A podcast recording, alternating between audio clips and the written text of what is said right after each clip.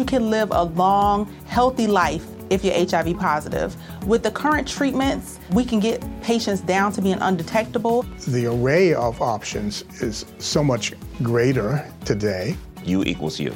Undetectable equals untransmittable. If someone who's HIV positive, they're taking their medication, they're undetectable, they're not able to pass HIV to their partners. Do it for you, Montgomery County.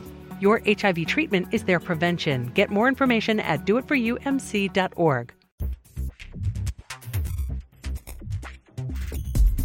Yeah, it's called Conversations with Jeff, not Screaming Matches. Yeah, yeah I, I, I, you and I do not agree on Calvinism. But look how nice we are to each other.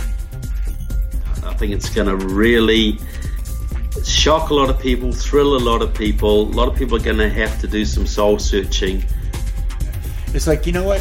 What are you doing? You're spending all your time trying to destroy another Christian day because you don't understand what's going on mm-hmm. when you should be out there winning people for Jesus. Right. Thank you for the job you're doing. Thanks for being willing to address these kind of issues. They're vital to the church. I feel sorry for what's coming your way, but God bless you, man. It's it's a good, healthy conversation, and, and let's keep growing together in the Lord. People won't change unless they hear the truth, though, and so we need to know the truth, uh, speak the truth, and then the last one I would say is that we need to stay in the truth, uh, no matter what the consequences are.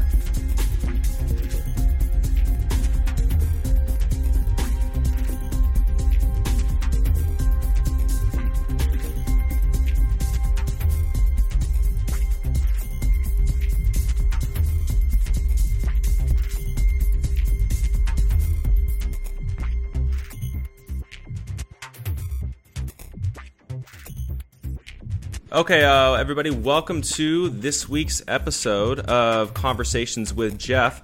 I'm really excited for uh, this week's episode. It's going to be a really fascinating, interesting topic. Uh, but before we get to that, before I introduce our guest for this week, I uh, wanted to remind everybody that's watching the recording of this, uh, we live streamed this episode here uh, for plugged in members first. You guys can stream it live, watch, ask questions, participate in the conversation and that sort of thing. And then also the other side of it too is just that um, we added a new devotional as well. So if you're a plugged in member, you're going to be able to get access to that devotion that we'll send out every single Monday.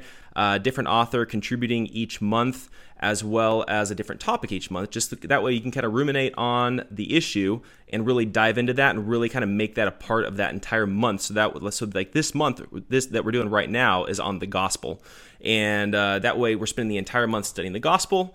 Um, that way, at the end of the month, we're not just hopping from topic to topic. It's really just kind of infiltrating your mind and your heart and your soul and that sort of thing. So uh, head on over to gatekeepersonline.com slash plugged in for all of you guys that are watching live. Make sure you guys uh, are submitting questions throughout if you guys are interested in uh, you know having our guest answer.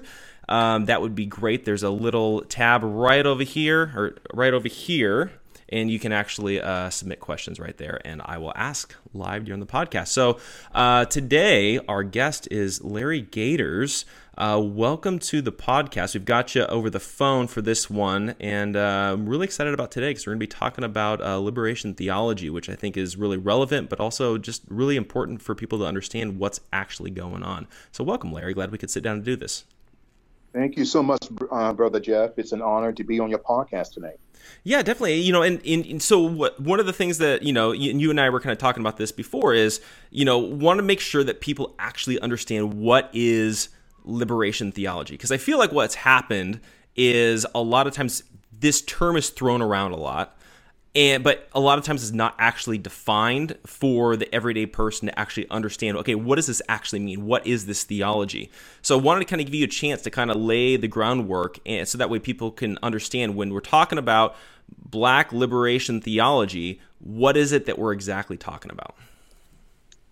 In order for us to understand um, the dangers of black liberation theology here in the 21st century, um, specifically the intersection of Marxism and socialism, we have to go back into the background of what we call liberation theology, which started in Latin America uh, during the late 50s, 60s, 70s, and all the way up until the fall of the Soviet Union in 1991. there's um, three specific scriptures um, that really uh, reveal uh, what the dangers of Black liber- liberation theology represent today.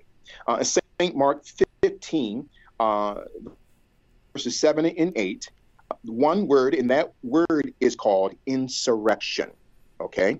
Now, remember that word uh, during the uh, the podcast, throughout the, uh, the podcast tonight insurrection, including the name of Barabbas. Okay?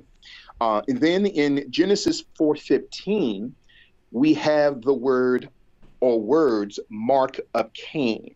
All right. Remember that those terms, mark of Cain. Uh, so when we interconnect the words Cain to the word Abel, we get the term cannibal. That's another teaching for another day. It's powerful. And to our young people out there, um, to understand um, the dangers of Black liberation theology, we have to dissect even um, the meaning of the names Cain and Abel. The Coptic interpretation, Brother Jeff, of Cain is the word crypt or coffin. And the Coptic interpretation of the word Abel is blood, and that's where we get the terms bloods and crypts. I'll come back to that, God willing, uh, later on in the broadcast. And so then, the third scripture in John 18 36, uh, Jesus says, My kingdom is not of this world. My kingdom, he did not say, My empire is not of this world. So, insurrection gives birth to empire. Jesus Christ did not come with a gospel of insurrection. Jesus Christ came with the gospel of resurrection, not a gospel of victimhood or, uh, or victimology, but a gospel that liberates all mankind through the blood of, of, the, of the Lord Jesus Christ. So I want to preface those three specific scriptures because the Word of God, Brother Jeff, is always the foundation, okay, of everything that we must talk about. So, Mark chapter 15, verses 7, actually going down to verse number 15, insurrection, then the word Barabbas. That term bar means son, Abbas means father. Now, uh, according to the apostolic father Origen, uh, Barabbas was once a uh, rabbinical student. I kid you not, brother. Barabbas was once a uh, rabbinical student in Israel during the time of the Lord Jesus Christ, and his father uh, was the senior rabbi of the chief of the chief rabbinate during that time, according to um, the books of the Gospels, according to the Maccabees. That's another topic for another day. So then, insurrection, mark of Cain, and the term, my kingdom is not of this world. So, to understand Black liberation theology, we have to first dissect the origins of liberation theology. Because Black liberation theology, Brother Jeff, uh, is not based on the gospel of the Lord Jesus Christ. So there is a great distinction between empire versus kingdom. Christ did not come to establish an empire. Barabbas, uh, being a son of a senior chief rabbinic rabbi. Now, somebody may say, well, um, uh, Larry, that's not in the the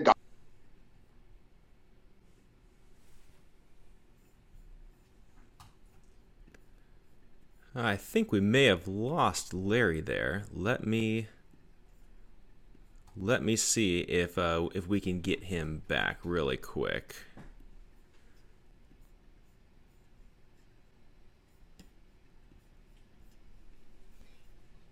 Zealots. Okay. So, um, hey, j- Larry, j- just so you know, we lost you there for about thirty seconds or so. So, so uh, we we got you back though now. Excellent. So Perfect. then, thank you, sir. So that Barabbas was a part uh, of a secret society uh, by the name of the Zealots. So the Zealots, uh, Brother Jeff, uh, their sole dogma or doctrine was to overthrow the Roman Empire, to overthrow Pontius Pilate, okay, uh, during the time of the Lord Jesus Christ. But Jesus says in John 18 36, My kingdom is not of this world. In other words, the, the true gospel of the Lord Jesus Christ is not based on victimhood. The true gospel of the Lord Jesus Christ is not based upon um, the condemnation of a race because of past sins. The gospel of the Lord Jesus Christ doesn't liberate just a race of people, but the gospel of the Lord Jesus Christ. And I want to share this with you uh, uh, quickly, uh, Brother Jeff. Uh, there is a difference here uh, between the gospel of Jesus Christ and the gospel that Jesus Christ taught. That was a question the Lord uh, asked me very many years ago. I will say about 10, 15 years ago. Are you preaching the gospel of Jesus Christ or are you teaching the gospel that I preach? Now, liberation theology. So, to understand Black liberation theology, we have to go to the origins, to the stem of what we call liberation theology. It goes back to the year of 1302, uh, Brother Jeff, where uh, Pope Boniface VIII uh, sent out a global decree called Unum Sanctum. Unum Sanctum, which means that all souls are decreed or liberated to the Vatican. This is powerful here. All souls are decreed or liberated to the Vatican system. This is called unum Sanctum the decree of liberation through insurrection, where the Roman Catholic Church, and I'm not, uh, lambashing uh, my Catholic brothers and sisters who may be listening uh, to the show tonight, but to understand Black liberation theology, we have to go back to the origins, what I call the origination, Brother Jeff, the historicity of what we call liberation theology that started in at in um, the year of 1302 through Pope Boniface VIII, through the global decree of the Unum Sanctum. Okay, now it's interesting, uh, brother Jeff, that the papal system, um, every single pope uh, is related by blood.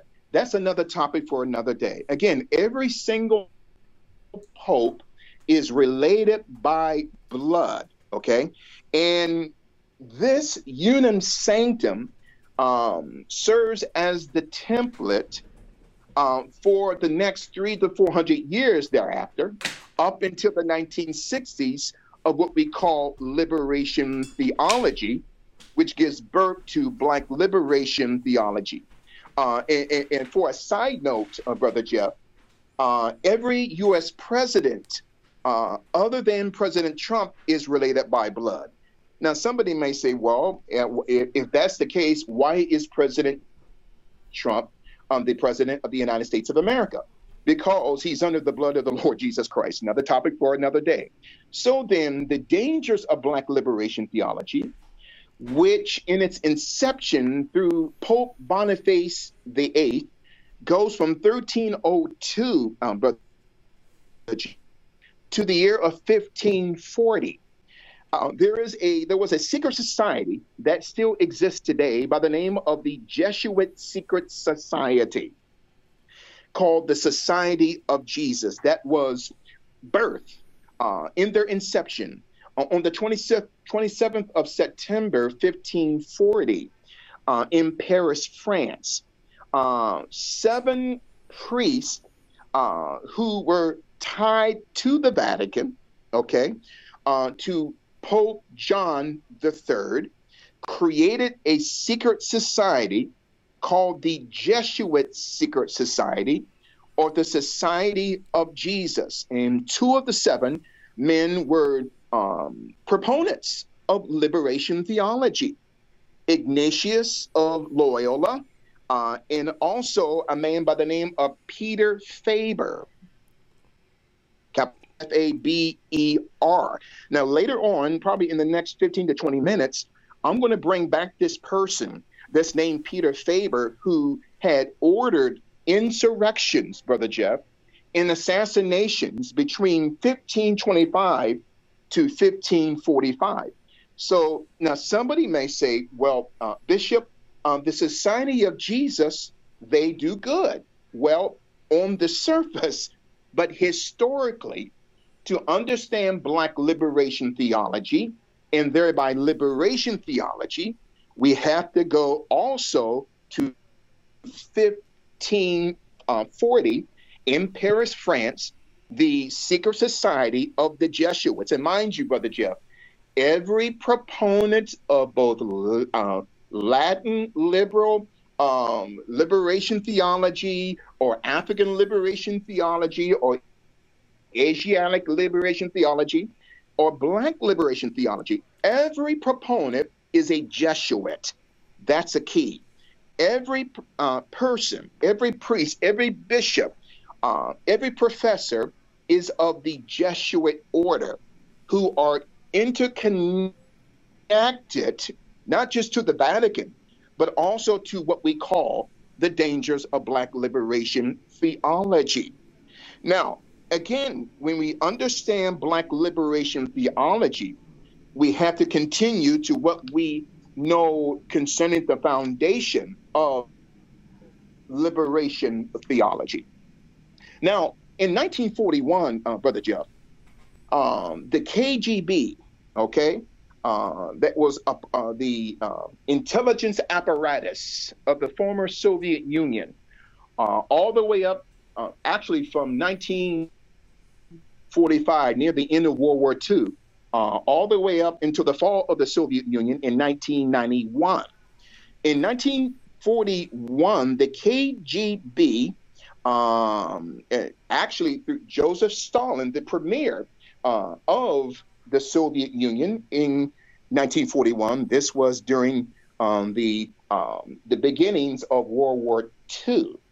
There was a high-level KGB agent by the name of Nikola Leonov, capital L E O N O V, who was stationed, Brother Jeff, in Central and South in Southern um, Latin America his domain, his territory, under the leadership of Joseph Stalin through the KGB, was all of Latin American countries. Why? To destabilize uh, the Western Hemisphere through Latin America. And I'm not bashing our Latino brothers and sisters, I'm just giving your audience um, a foundation, all right, the origin of what we call Black liberation theology today. Now, according to um, a communist um, uh, general by the name of General Ion uh, Pacepa, capital I O N, then capital P A C E P A. Now, uh, he was a former former communist secret uh, policeman uh, within the government of Romania that was uh, a Soviet satellite. He said that in 1978, uh, Brother Jeff, that the KGB, through the Politburo, created liberation theology. The KGB, not from the Word of God, not even from Latin America yet, but the KGB created uh, what they called Operation uh, Liberal Theology. Why? To destabilize the Western Hemisphere through theology, a Marxist form of theology. Now, going back to Karl Marx, quickly here, Brother uh, Jeff, Karl Marx said that religion has become the opium of the people. Notice the term religion. Legion, that's another topic for another day. So, to understand the dangers of Black liberation theology, we have to expose the foundation of what we call liberation theology. So, this General Ion uh, Pacepa had said in a 1978 article that the KGB uh, created liberation theology, theology, including later Black liberation theology. So then, the KGB had destabilized uh, Latin America. Okay. Now, later in the mid to late uh, 50s, actually going um, from 1955 to 1965, Brother Jeff, uh, the Soviet premier Nikita Khrushchev uh, also sent another high level KGB agent to Brazil, uh, a man by the name of General Alexander Sakharovsky, capital S A K H A R O V S K Y. Now, people are saying, well, why all of these names, uh, Bishop? Why? What does the KGB and these defected KGB agents have anything to do with Black liberation theology? Well, Black liberation theology, it's rooted in liberation theology in Latin America, okay, which gave birth to the spiritual and the theological destabilization of Latin America. Now, in Central and South America, quickly here, um, the KGB wanted to create a spiritual and a theological insurrection. Now, remember Barabbas. Remember the word insurrection. Remember the words mark of Cain. So then, Black liberation theology, which is birthed from liberation theology, is both a mark of Cain and also it's the psychosis of Barabbas. So Barabbas, who wanted to overthrow the Roman government, was trying to hijack, and I want you listeners to listen to this. This is powerful. Um, the Zealot Secret Society, the Jesuits, during the day of the Lord Jesus Christ, wanted to hijack the earthly ministry of the Lord Jesus Christ, not because they loved him, but they wanted to use Jesus to overthrow Pontius Pilate. But Jesus said in John, My kingdom, not empire, but my kingdom is not of this world. So then, the kingdom of the Lord Jesus Christ is not based on what color you are, Brother Jeff, or what color I am. And as a side note, before we uh, move on quickly, every person, when you and I were born again, Brother Jeff, though your skin color remained the same and my skin color remained the same, but you and I, Brother Jeff, are no longer tied to our races. Why? because we belong to the kingdom of the Lord Jesus Christ. So then, here, as we, and give me about five minutes, and then we're going to get uh, to your questions because this is very powerful.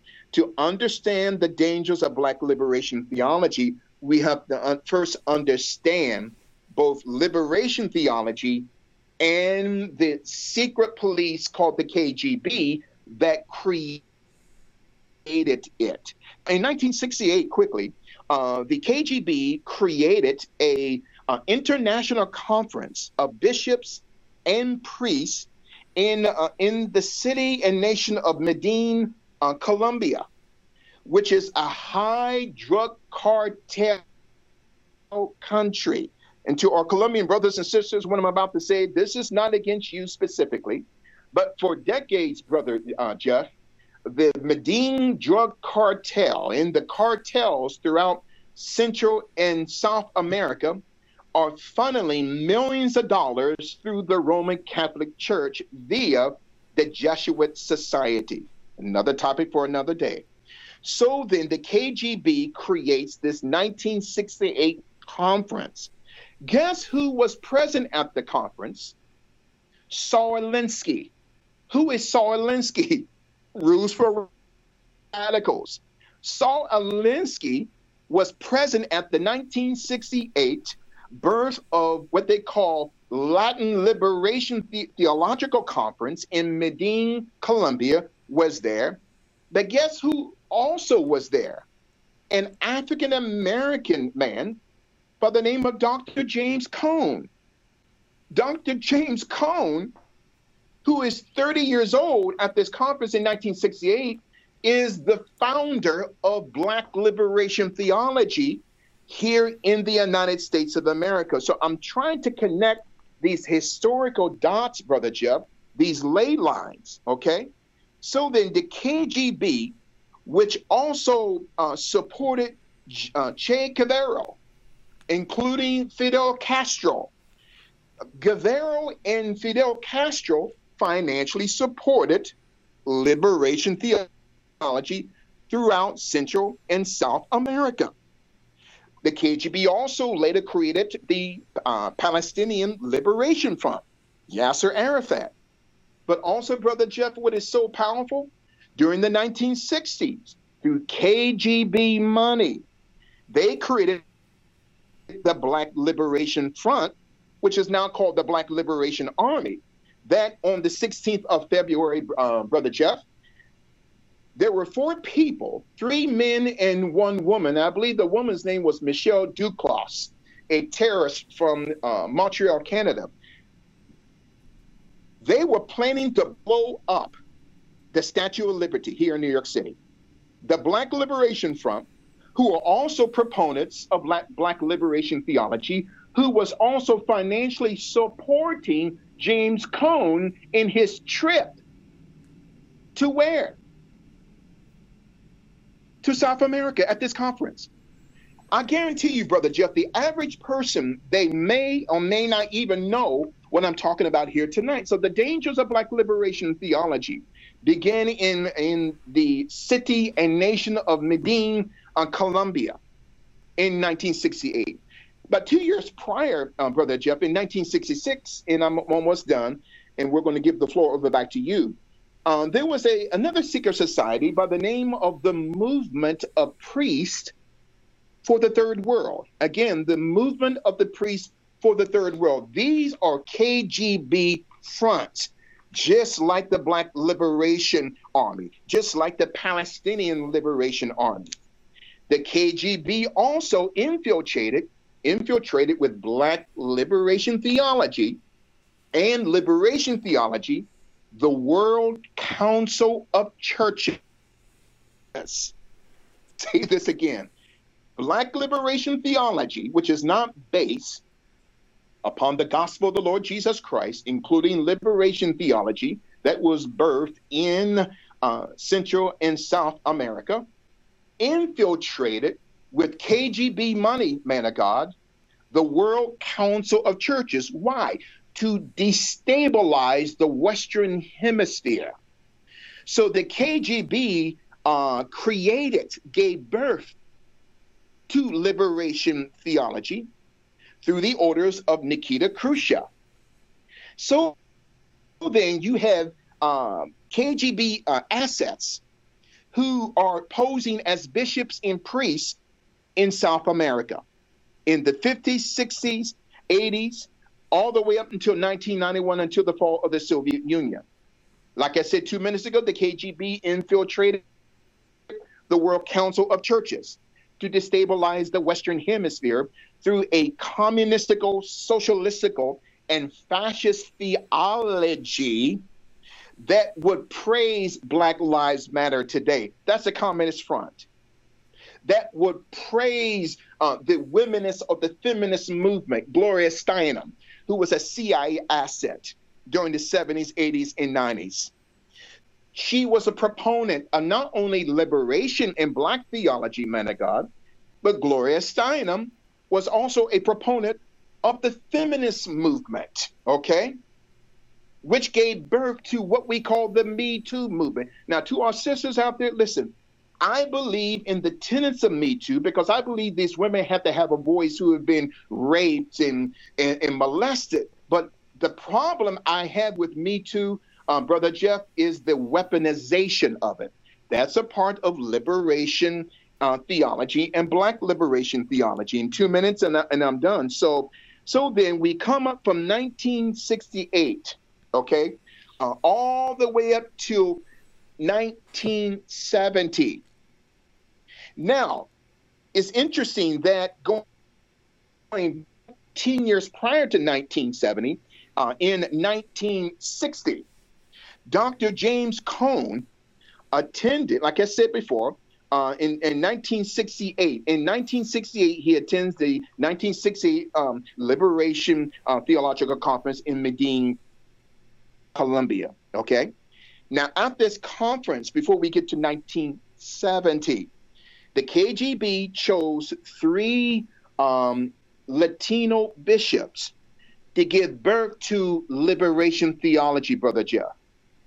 Gustavo uh, Gutierrez, who is a Jesuit Peruvian priest, who wrote a book in, I believe, 1970, 71, concerning uh, a liberation of theology. Notice, as if theology needed to be liberated. Leonardo Boff, a Brazilian uh, Jesuit priest, and the third man, Juan uh, Luis Segundo, capital S E G U N D O, uh, from Uruguay. Okay. So then they, along with Dr. James Cone, uh, wanted to infiltrate the United States with Black liberation theology. Now, remember during the 1960s, and I'm done here, the Black Power movement, the Black consciousness movements, and I got to say this to our African American brothers and sisters the civil rights movement from 1953 to 1965 was saturated, inundated with communist and socialist money. The song "We Shall Overcome," brother Jeff, I'm going. I'm, I'm going to have to break everyone's bubble tonight. The term "We shall overcome" was uh, a song written by Alfred Tindley, an African American minister from Philadelphia, Pennsylvania, who was a student at the University of Moscow, okay, during the summer. And I want you guys to write this down because this is powerful here. Uh, during uh, the summer of 1948, he was a student. That song, We Shall Overcome, it's rooted within the KGB. I know people are going to write you tonight, man of God, and say, I don't believe it. But listen, this is the reason why my assignment, man of God, is to awaken uh, humanity here.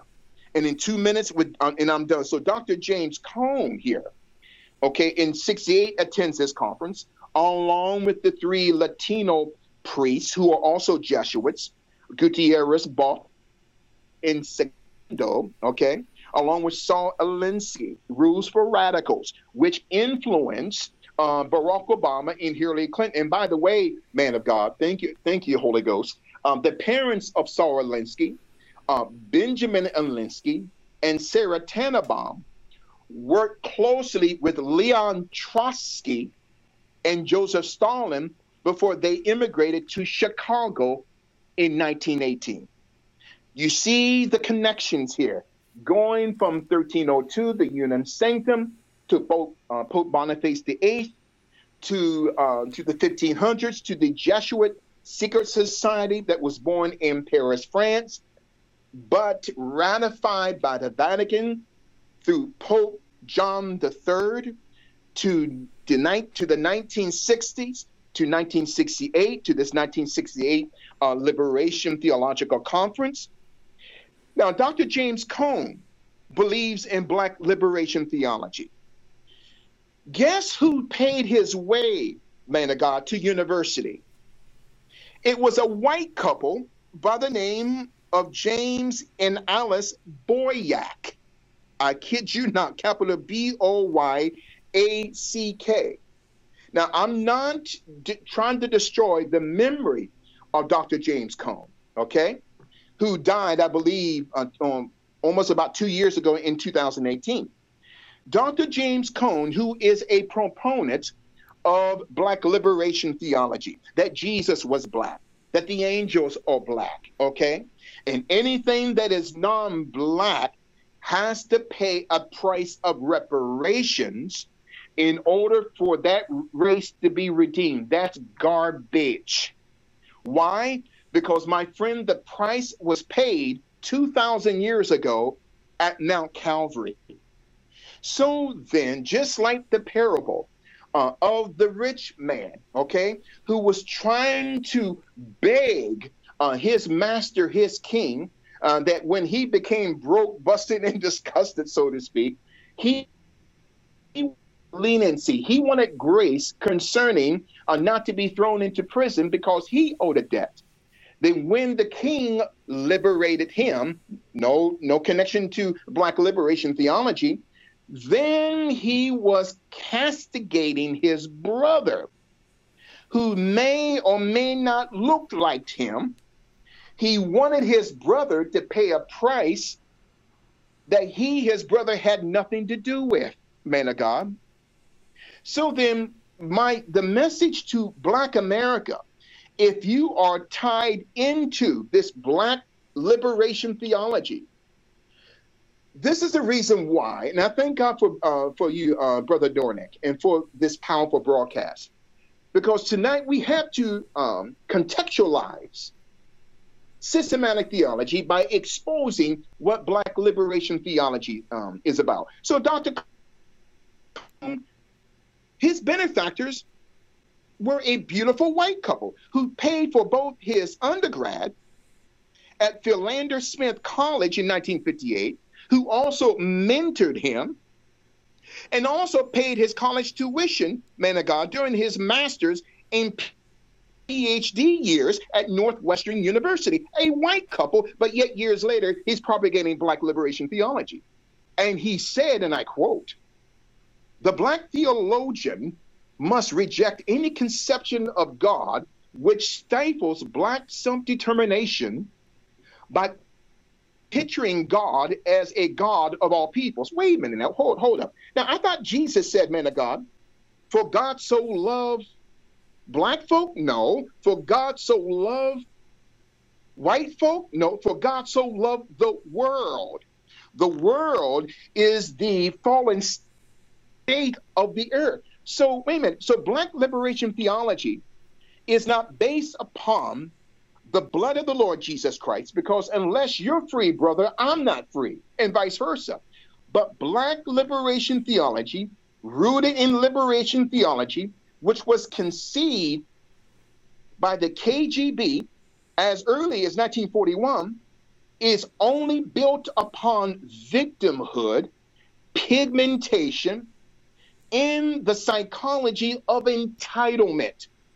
So then, reparations, any African American pastor or Latino pastor, if you are teaching reparations from your pulpit, you got to be sat down because, in other words, if a minister is telling his congregation, Brother Jeff, that the white man or the Caucasian world must get reparations, what that pastor is saying to his people, it's not enough that Christ went to the cross to repair you. We've got to blood suck people who don't look like us and had nothing to do with slavery. That's another topic for another day. In other words, man of God, the black church, and I hate to call it that, is being lied to, is being played, my friend. And then, so then, Dr. Cone says in my closing concerning the black theologian. Everything's black.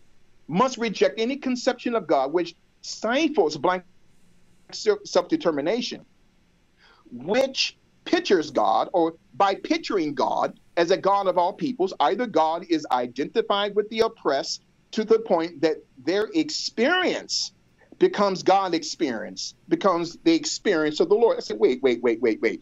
The gospel is not based upon one's experience, whether it's the black experience or the Latino experience or the Asian or the Caucasian experience. The gospel of the Lord Jesus Christ brings victory and not victimhood. Again, Dr. James Cone, whose financial benefactor was a beautiful white couple, but yet he is propagating black liberation uh, theology. And he says in my closing that black liberation theology uh, gives birth to the complete emancipation of black people from white oppression by whatever means black people deem necessary. Wait a minute, hold up. By whatever by whatever means black people deem necessary? No, no, that's not gospel. That's insurrection. That's the psychosis of Barabbas. That is the mark of Cain. So, black liberation theology is the mark of Cain with a Barabbas psychosis. And I just want to leave you with that today because this is powerful, man of God. Because, see, people don't realize that in, I believe in 1970, Dr. James Cone um, uh, taught at the world renowned Union Theological Seminary here in New York City. The Union Theological Seminary, which was once conservative, my friend, back in the late uh, uh, 1800s.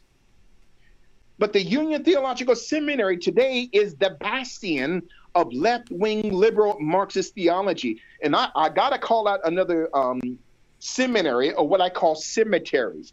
Any seminary that doesn't teach the gospel of the Lord Jesus Christ, they are a cemetery. The Fuller, the Fuller um, Theological Seminary in California. I believe in Pasadena, California. Yep.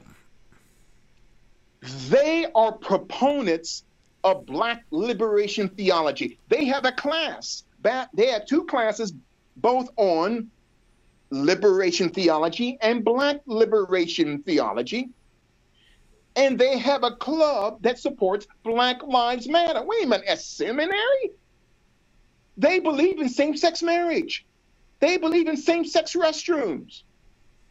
They believe in what they call alternative forms, alternative forms of marriage. Stop. That is liberation theology based upon a Marxist and a socialist intersection of slavery. Karl Marx said again about religion, it's the opium of the Marx and Frederick Engels, their global view was to use theology through third world nations of Central and South America and through Black America to recruit through liberation and Black theology communist and socialist agents to this day. Why do you think that the left wing um, is for illegal immigration? That was the plan of Stalin and Khrushchev decades before uh, illegal immigration. This is the reason why they want Donald Trump out of office. And thereby, my friend, this is um, the dangers of black liberation theology. And mind you, uh, uh the black consciousness move, no, the black consciousness movements of the 1960s, the uh, black uh, liberation army, okay, the black liberation front, the Black Panther Party, the civil rights movement, Dr. King's civil rights movement was hijacked by a Barabbas, uh, uh, you know, uh, entity called Black, the Black Consciousness Movement. Dr. King's civil rights was hijacked, my friend. Okay. And finally, Malcolm X got out of that, and they killed him because in the, uh, the autobiography of Malcolm X, there are three chapters, and not to leave about Black liberation theology, but there are three chapters in the autobiography of Malcolm X that talks about his conservatism. Malcolm X, a black conservative who voted, okay, uh, for Barry Goldwater, a white Republican in '64. Which, see, man, I got the deep state. They don't, they don't want you and I to know that, okay? And so, a lot of your listeners, you can go uh, if you, if all of your listeners get an opportunity, um, purchase the, uh, the encyclopedia of the 60s, a decade of culture and counterculture. Okay, that, this is where the birth of both liberation theology and black liberation theology, the encyclopedia of the 60s, a decade of culture and counterculture. You see what black liberation theology teaches that only culture can transform culture. That's a lie.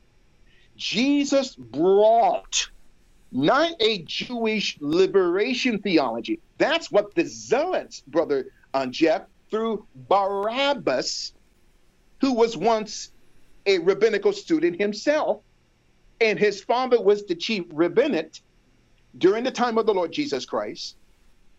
So then the Zealots that that represented during that time a Jewish form of liberation theology wanted to topple the Roman government. But Jesus Christ never allowed his, his ministry or his assignment to be hijacked. Why? Because of the victimhood mentality of, of men and women around him. And in my conclusion, this is scary what I'm about to tell you, man of God. Uh, there is a professor in Los Angeles, California, uh, by the name of Professor Dr. Philip Butler. Uh, he is a professor at Loyola um, Marymount University. At Loyola Mar- uh, Marymount University. Well, that's that's interesting. The term Loyola, Ignatius Loyola, one of the founding seven members of the Jesuit Secret Society in the in 1540 in Paris, France. So Dr. Butler uh, has a project called now get this, Black Transhuman Theology. Black Transhuman or Transhumanism theology. What is going on? So this is this is the dangers of Black liberation theology. You cannot castigate an ethnicity of one group in order to liberate yourself. It cannot be done. And that's all I have to say. So I just wanted to lay that foundation for you, going back to 1302, even up to this very present day, concerning the dangers of Black liberation theology. Yeah, well, you know, and that's the thing is I feel it's really important that people understand a lot of this kind of stuff. And you know, for people that maybe maybe they're listening to this and they're like, "Okay, that seems like that seems crazy, that seems out there." You know, like you're talking secret societies and that sort of thing. You know, the thing that I always say to people is don't take what I'm saying or don't take what you're saying at face right. value just because we're saying it. Go research it. Go study it. I mean, the, the, the, the thing the things that you're talking about if you actually look at the history, you actually look at what's going on. I mean, it's it's verifiable. So go everybody go do your own research on this because when you start when you start digging and you start studying this kind of stuff, it, it seems crazy, but it's documented. Like there there's people at play and there's organizations at play behind the scenes that you don't see and maybe you don't understand and maybe because you're only looking at the at the outside that you're like, okay, mm. that, that seems crazy. But when you actually start looking at things, things are a lot crazier than they seem. And that, you know, I appreciate you, you know, you breaking all that down. Yeah, you see, because true theology, my friend, is not the condemnation of an ethnicity in order to liberate your ethnicity. That is not based upon the gospel of the Lord Jesus Christ. Black liberation theology is dangerous. It is based upon the psychosis of victimhood. It is an affirmative action dogma. Let me say it again. It is an affirmative action dogma. That's all it is. And in my life, I never accepted affirmative action. Never. Not even when I went to seminary. Never. Because my father, who is a black Republican, and I'm a fourth generation bishop, all black Republicans, my friend, my family taught me that you are not a victim. No one owes you a penny. You have to work for it. Okay. So that all lives matter. And matter of fact, there is a all uh, Black Lives Matter. There is a Black Lives Matter uh, my friend, memorial at the Fullerton Theological Seminary. Why, do, why, why is it that a so-called Christ-centered seminary or cemetery is promoting Black liberation theology by having a all Black Lives Matter memorial? Why? Because you've got seminary or cemetery leaders who have the mindset okay, of a Gustavo uh, uh. They have a mindset of a Dr. James Cone. See, it's it's dangerous, man of God. It is dangerous. So I wanted to leave that uh, with you. And, um, and, again, this is probably uh, going to be a series. This is powerful here. And, and like you said a minute ago, um, Brother Jeff, this has blown people's minds.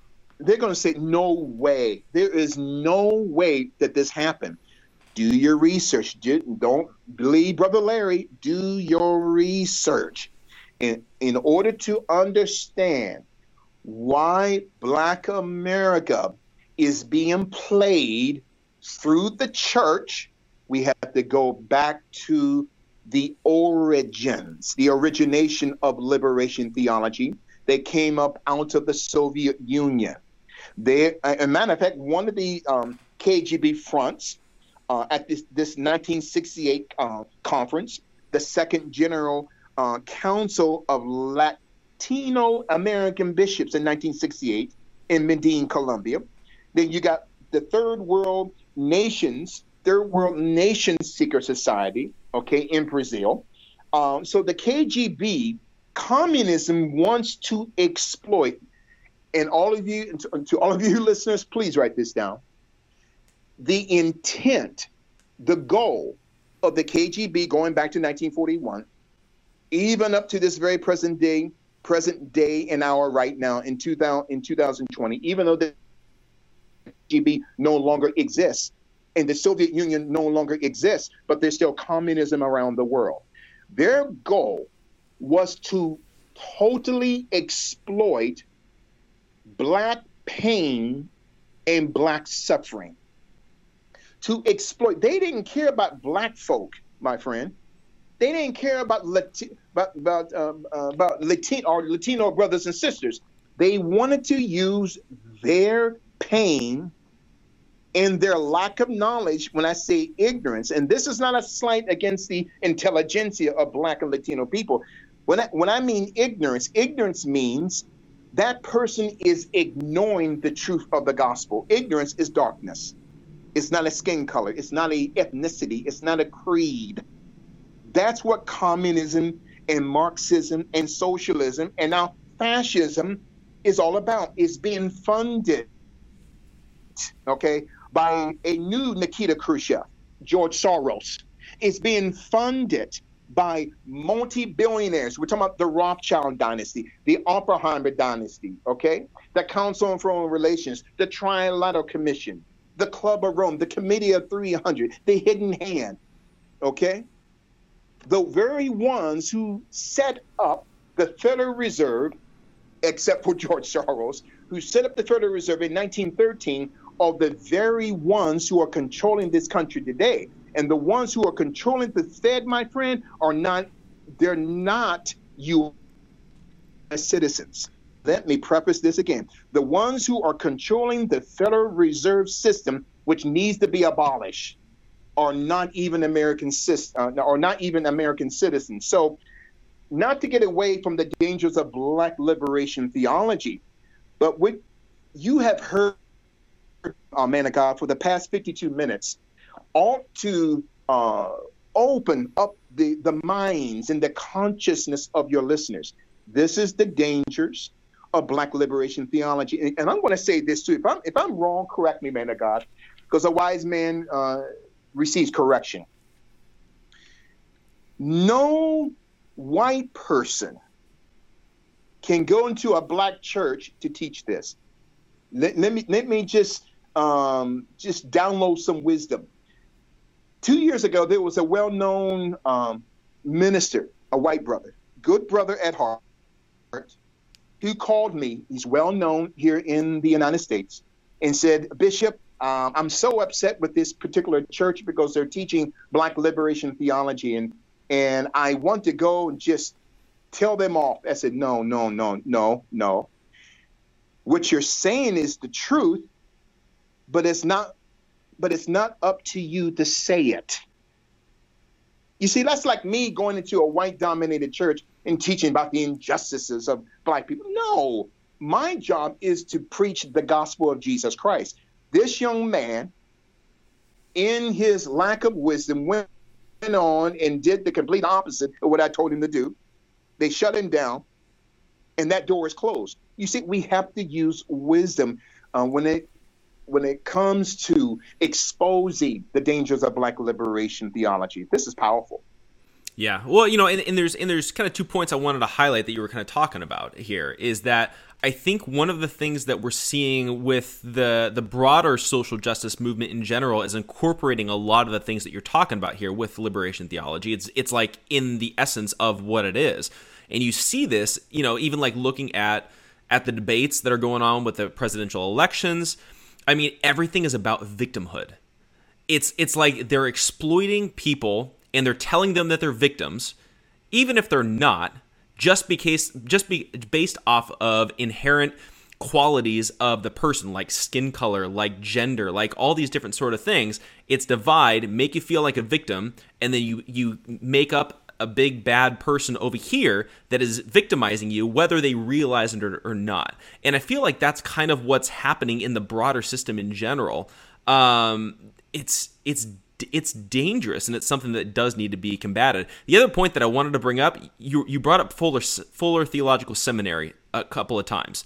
And that's an important distinction because I think what's happening is that seems to be a hub for a lot of this error and a lot of this really bad yes. theology that's destroying the church. You go down the mm-hmm. list and you look at some of those graduates, right?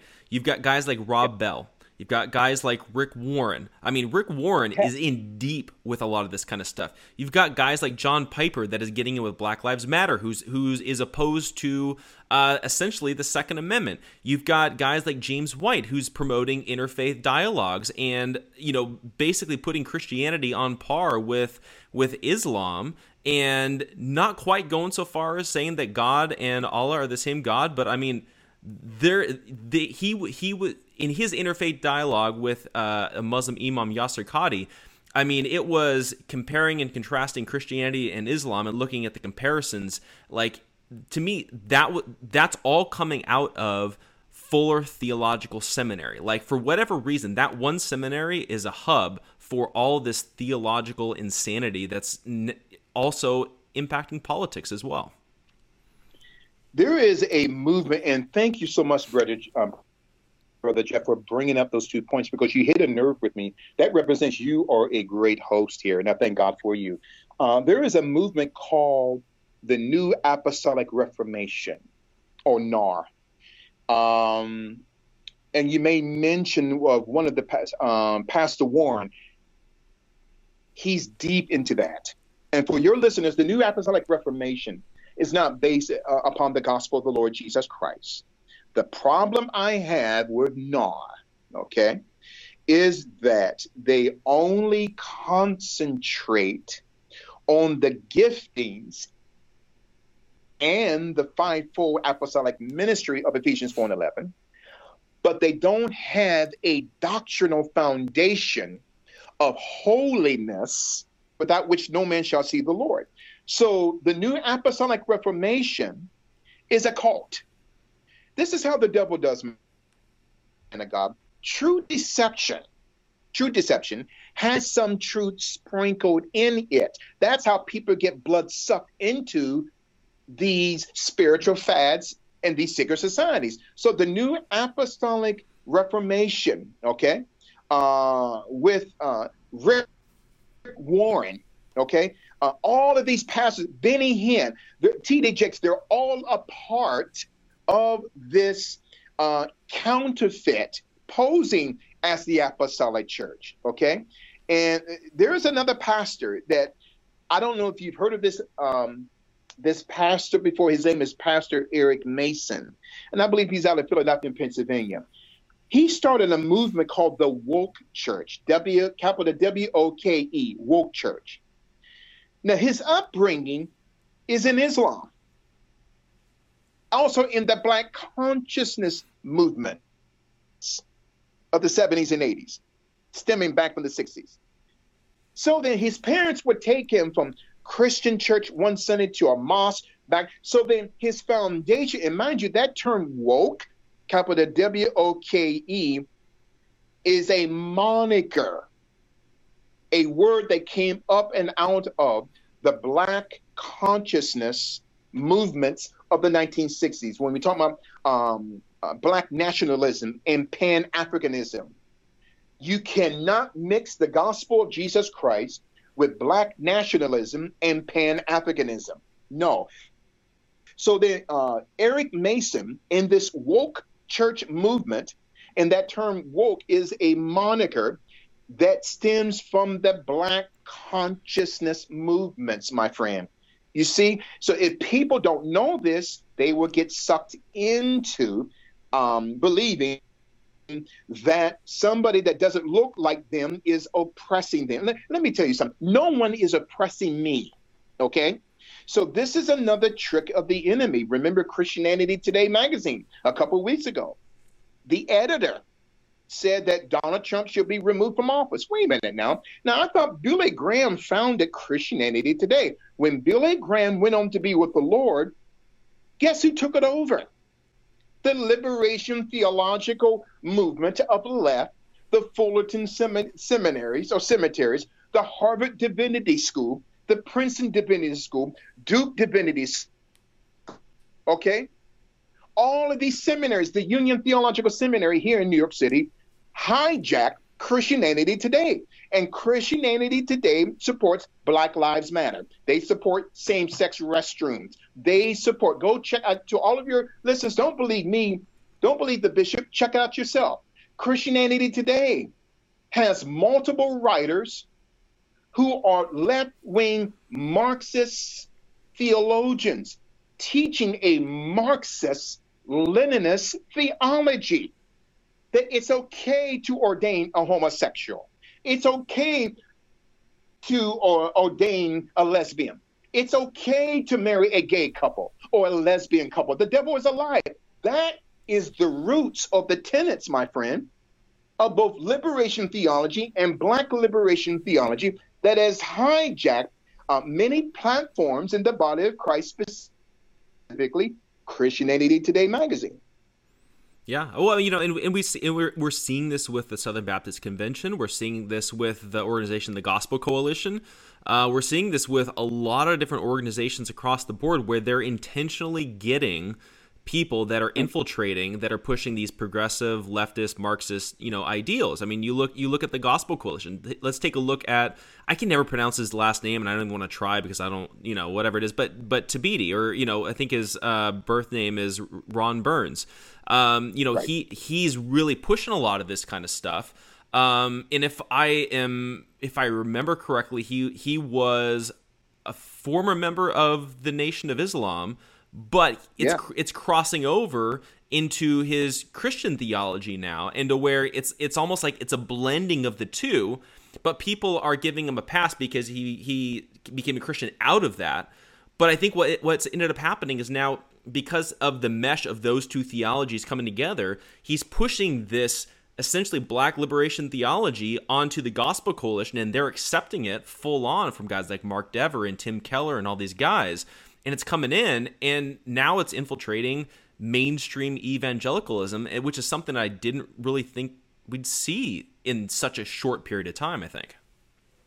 This is happening. I, and i'm so glad that you brought up those names. Uh, you hit another another nerve with me man of god. Uh, i've been uh, hosting this not hosting this series but as a guest as a special guest uh, on one of the most powerful podcasts here in, in America and around the world, the crowdsourced the Crowdsource the Truth podcast with um, good friend of mine, Mr. Jason uh, Goodman. We've been uh, discussing a series entitled Eugenics, the Eugenics of Identity Politics. And I've been exposing the Nation of Islam going back as early as 1921, okay, with um, a there was a secret society, not to get away from Black liberation theology, but there was a secret society of assassins in India from early as early as the 1300s up until 1901 the Thuggee capital T H U W G W E Thuggee Secret Society. This is where we get the term thug or thug life okay? And the goddess of the Thuggee Secret Society was a goddess by the name of Kali, capital K A L I, which is also one of the gods that from time to time Oprah Winfrey espouses. See, Oprah Winfrey is a witch. I can say that as an African American. She's a witch. So that the, the goddess Kali represents life that the Thuggee Secret Society worship. This is where you get the term thug life. Now, Black liberation theology is a thug dogma. I'm sorry, I got to tell the truth. It is a thug theological dogma that's based upon, like you said, Menega, victimhood.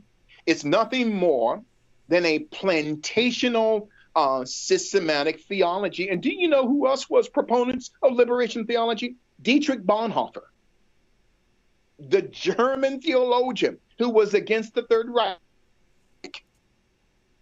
He taught at the Union Theological Seminary here in New York City. He once taught there. He was also a member when he came uh, to visit um, the Abyssinian Baptist Church uh, here in Harlem, New York. Now, the Abyssinian Baptist Church are big proponents of Black liberation theology.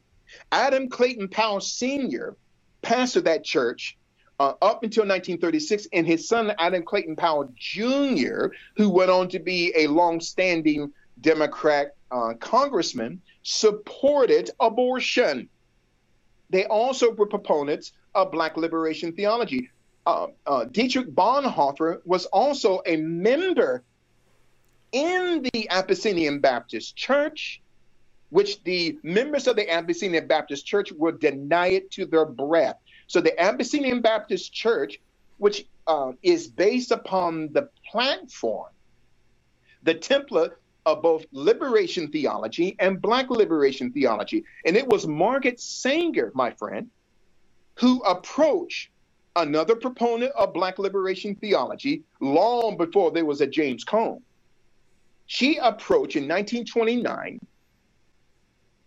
a man by the name of Dr. W.E.B. Du Bois, well known historical figure within uh, the black community. He said to her, if you are going to build abortion clinics targeting black America, and this is what he said February the 1929. He says you got to first target the black pulpit. Why? Because he said black people are emotional, which is not true. I'm just saying, and, I, and this I'm not castigating against uh, my black brothers and sisters and your black brothers and sisters. This is how black liberation theology is designed. It's designed not only to exploit your pain, your suffering, but also to exploit, okay, your emotions because they know black people are going to react. So the Abyssinian Baptist Church was the host to Margaret Sanger, okay, in March of 1929. And do you know, man of God, Margaret Sanger, through Planned Parenthood, gave $500, okay, to 100 pastors a part of the Harlem Pastoral Alliance in 1929, April of 1929, for what? To allow this demon, this eugenicist, Marcus Sanger, to abort black babies. Do you realize, man of God? And, and again, this is not a black and white thing. I'm exposing the dangers of black liberation theology. Marcus Singer in 1926 went to Silver Lake, New Jersey, and spoke to the Women's Auxiliary of the KKK and said that black people must be uprooted like weeds. She said that. Guess who was supporting her? Adam Clayton Powell Sr., Adam Clayton Powell Jr., the Abyssinian Baptist Church, Dr. W.E.B. Du Bois. This is the reason why the, the United States government through J. Edgar Hoover, not to get away from the dangers of black um, liberation theology, but J. Edgar Hoover, okay, deported a well-known um, African Jamaican man by the name of Dr. Uh, uh, Marcus Mosiah Garvey. Uh, Marcus Garvey was going to expose this conspiracy of proponents of Black liberation theology before it was termed or deemed Black liberation theology. It was going to expose the plot between the Black pastors of Harlem and Margaret Sanger to abort Black babies. But you know what, man of God? Margaret Sanger was married twice. And she had a sexual liaison. She had a relationship with Hollywood directors H.G. Wells. Document it. Okay? She had a relationship with H.G. Wells and Cecil B. DeMille. Document it. But yet she's talking about the morality, okay, of Planned Parenthood.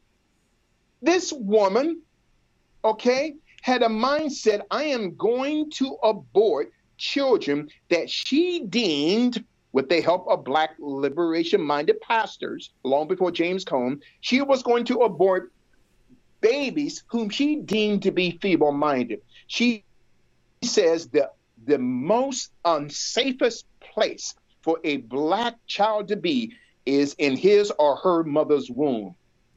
Man of God, see, I, I have been anointed to expose the powers of darkness. And my I'm a contract killer which means uh, God has anointed me to decapitate the government of Satan. And that's what we're doing here tonight. Boy, you, you got me started here tonight. well, you know, like I, I think that, you know, like one of the things as you're kind of talking, it, it's making me think about a lot of what we're seeing going on with like the the Southern Baptist Convention and how all of this is kind of like infiltra- in, it's infiltrating in, right? And I think uh, you know more recently we had uh, the MLK 50 event that that guys like Russell Moore were hosting, and they were basically hijacking uh, MLK and using that to really push a lot of like reparations and these racial divisions and just like things in the hierarchies and all that kind of stuff, right? Um, but right. one of one of the main you know keynotes or one of the main speakers there was a guy named John Perkins, who you know, he he seems like a very likable guy to me he se- he seems like he genuinely cares about people right? When you listen to him talk. But at the same time he's still he's really pushing reparations. He's really pushing this kind of like victimhood mentality within the african yes. american community.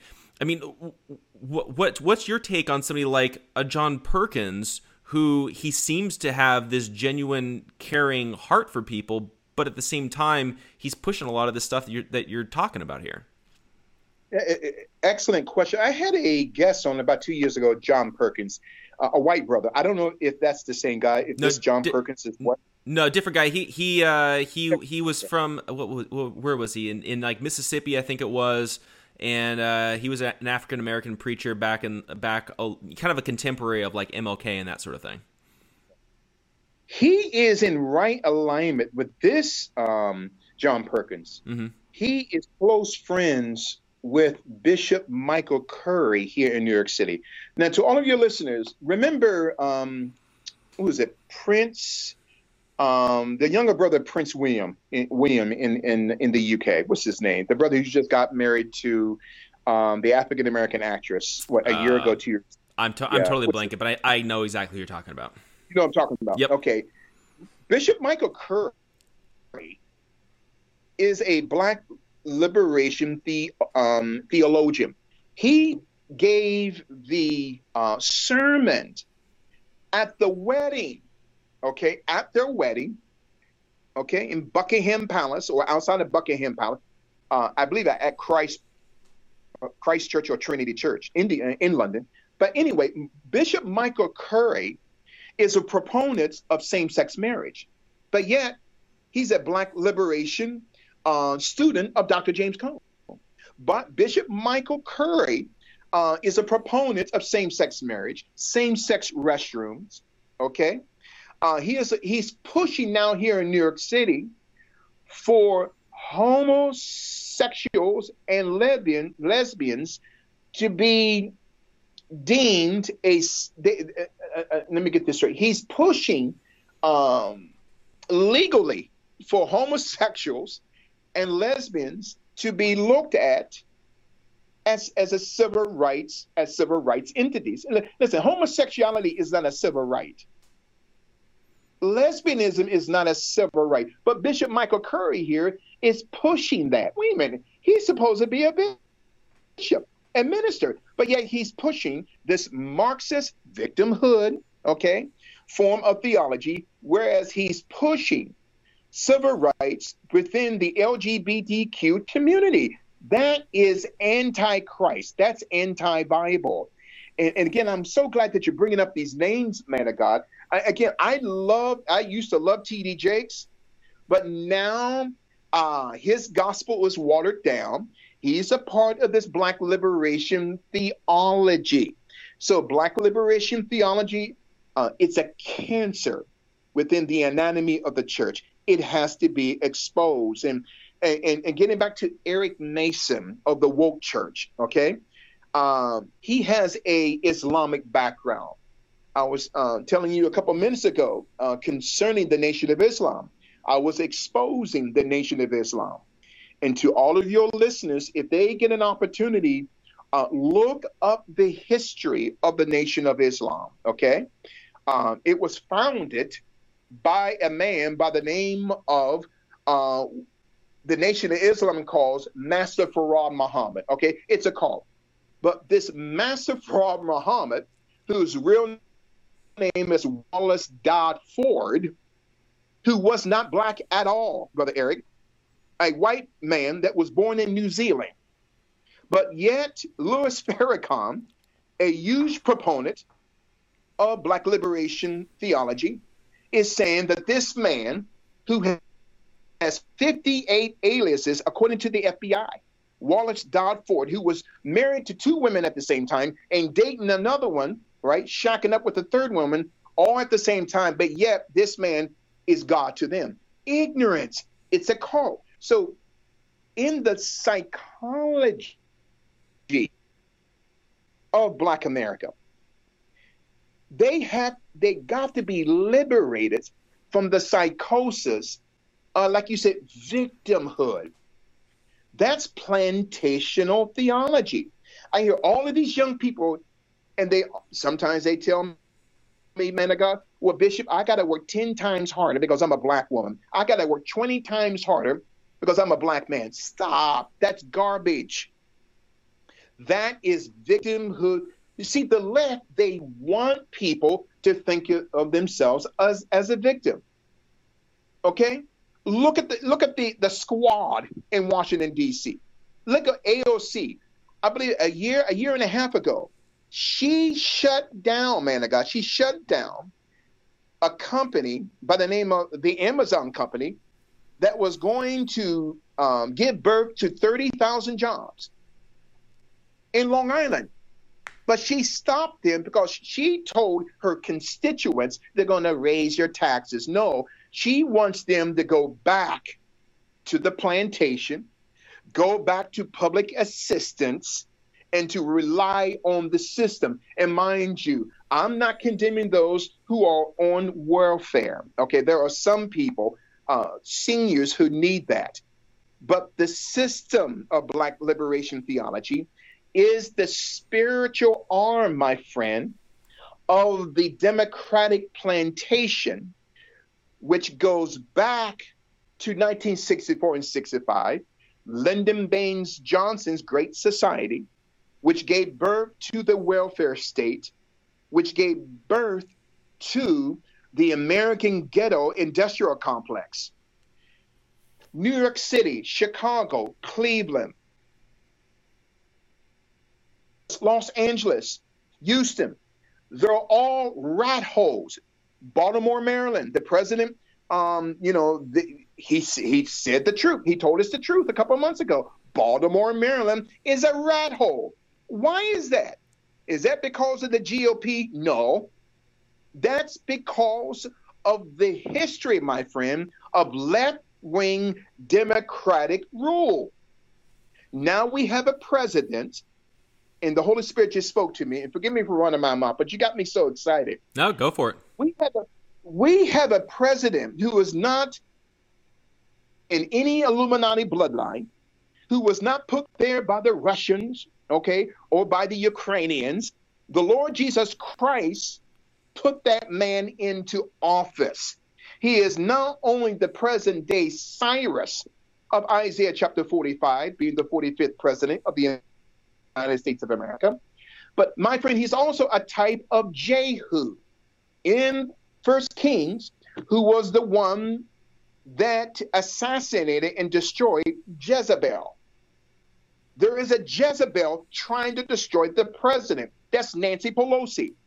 She is a Jezebel. But you know what, man of God?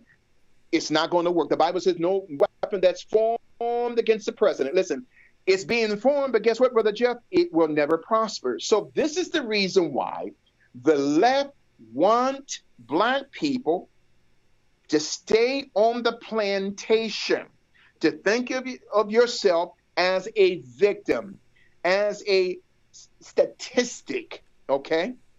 This is what I've been doing for the past 36 years, man of God. I had traveled to all over the world to more than 102 countries, exposing this. But getting, you said uh, something about this minister who has roots in the Nation of Islam. I have a good friend who is a minister in the Nation of Islam. I'm not going to uh, make mention of his name, well known brother. I've been telling him for years, man of God, specifically for the past 20 years. This is the origin of the Nation of Islam. It is a cult. And it goes all the way back, okay, to 1913 when this Wallace Dodd Ford one of his 58 aliases, came to the United States, moved to Portland, Oregon, moved uh, Newark, New Jersey, across the river here, and moved to Los Angeles. This Wallace D. Ford, or Fard, F A R D, who was looked upon as God by the Nation of Islam, was sent to prison between 1926 to 1929 in San Quentin. Why? For murder. And also for selling narcotic drugs, for selling drugs in this restaurant. But yet, he's gone. There is a spirit of ignorance, okay, in Black America. And people are going, they're going to send you emails, man of God. But listen, I have got to expose the truth. So, myself, I'm not a victim. I am a man of God, and I'm an anointed to call those things which be not as though they were. But getting back to the dangers of black liberation theology with this nation of Islam, it is a cult, man of God. Everything that they are teaching counters against the word of God. Louis Farrakhan is a part of the Boule Secret Society. And to your listeners, if you have never heard of the Boule Secret Society, that term, that word, Boule, is spelled capital B O U L apostrophe E. It is a Greek word, my friend, signifying the lower levels of power of the Greek parliament. So if we study Greek Hellenistical history politically, even today, the lower level of the Greek parliament, who are the security guards, the protectors of the powers that be above them, the Boule Secret Society is a black secret society that was birthed in Philadelphia, Pennsylvania in 1904 through six black um, men who were doctors and lawyers. I believe two was a dentist, beginning with Dr. Henry McKee Minton. Why was they designed? You see, the Boules, my friend, they are the black version of the skulls and bones. You see, black folk during segregation, they were not allowed to be a part of any secret society, Brother Jeff, and especially the Skulls and Bones. So that Dr. Henry McKee Minton created, and we're talking about Black liberation theology, created a Black secret society that very few people know today, entitled the Boule Secret Society, which gave birth, my friend, to nine distinct black Greek letter secret societies, okay, which exist in black colleges and universities today. Nine. There, so these nine black Greek letter secret societies that are training the next generation, uh, Brother Jeff, of black liberational minded leaders. So the Divine Nine Pan Hellenic Council that's being over uh, saw that is being covered by the Boule Secret Society. Now, remember the story of the Knights of the Round Table, okay? Not to get away from Black liberation theology, but it ties into Black liberation theology. The Knights of the Round Table historically had nine knights, as high as 150, but nine knights with the addition of four knights protecting the table. So the nine knights today Rothschild, Oppenheimer, Warburgs, okay, Rockefellers, George Soros, the Council on Foreign Relations, the Trilateral Commission. Each of them, there are 13 families, my friend, who control 99% of the wealth upon this planet. 99% of the wealth being controlled by 13 families. And the nine of the 13 represents the system of what we call illumination, illuminati, which comes from the Latin Vulgate word illuminato, that term NATO. That's interesting. The North American uh, Trade Organization Alliance, okay, that Trump is going to shut down. So then, nine knights of the Knights of the Round Table, but each knight, my friend, is protected by a boule of the divine nine, okay? Alpha Phi Alpha, Omega Psi Phi. All of these black Greek lettered societies, nine, are protecting the global Luciferian system of the nine families out of the 13, protected them. That's what a boule is. He doesn't own the table, Brother Jeff. He is just a protector of the table. But these boules are sucked into this black liberation theology, which is causing the masses of black people to stay on the plantation. Al Sharpton, Al Sharpton, what, who I call uh, Reverend Al Vitamin B deficient Sharpton, he's a boule. Okay? He, he was an FBI informant during the 1980s. Louis Farrakhan is a boule. He was inducted into the Omega Psi Phi fraternity last year. Dick Gregory was a boule. All of your sports and entertainment figures in Black America are boules. Jay Z, Beyonce. Okay?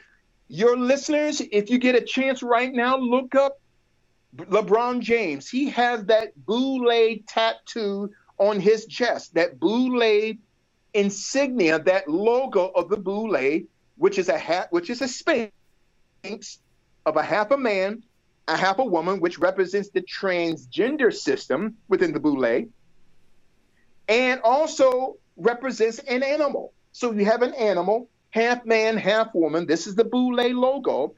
And this animal has his or her right hand on what we call an urn, capital U R N, where they keep ashes of dead people. In other words, the boules are telling their masters, I'm not talking about white or black, the masters, okay? The master to them is Lucifer, okay? So then the boule logo with the right hand of this animal on top of this urn is that's a sign that here is the masses of the psychology of black people, which is death. So the boule, they are chosen, Brother Jeff. Barack Obama was not elected. Barack Obama was selected. He's a boule. His wife, Michael Robinson, I'm sorry, Michelle Obama, is a boule. These boules, Kobe Bryant, who will never come into the black community, he's a boule. LeBron James, who has that boule tattooed on his chest, all of these men and women, Oprah Winfrey, Jesse Jackson, Reverend Al Sharpton, Farrakhan, they're all boulets who are nothing more than overseers over what I call the crab barrel system. So then the crab barrel system, in connection to Black uh, liberation theology, is a system where they're keeping the masses of the Black people in this system. And guess who are the supervisors of the crab barrel? Louis Farrakhan, Jesse Jackson, okay? Barack Obama. So these men and women are an extension of the dangers of black liberation theology. So, well, this is powerful tonight. Yeah, no, it really is. And, you know, and one of the things that, you know, kind of to just back up really quick uh, about uh, the Nation of Islam actually being a cult is look look at who they've been partnering with as of recently in the sense of they've been working oh, very closely with Scientology, which is my friend nothing oh, but ahead, a cult. No, but, but it's nothing but a cult and and that's and that's the thing is that that should be an eye opener for anybody that this is not an organization that should be taken seriously if they're partnering with Scientology in any way, let alone pushing all of their members to be going through all of the auditing and all the craziness that Scientology pushes. And, and to your and to your listeners, um, every Tuesday from 1 p.m. to 2 p.m. Eastern Standard Time, I am a guest um, on the Crowdsource the Truth show which is uh, seen live not just on uh, YouTube, I believe on Periscope too, and that you everyone can see that live on Twitter. You may you hit another nerve with me concerning the Church of Scientology. I started a brand new series uh, this past Tuesday on the Church of Scientology. What business does Louis Farrakhan in the Nation of Islam have anything to do with the Church of Scientology? Remember, the Nation of Islam is a Boule organization, and they are assigned to protect the system of who?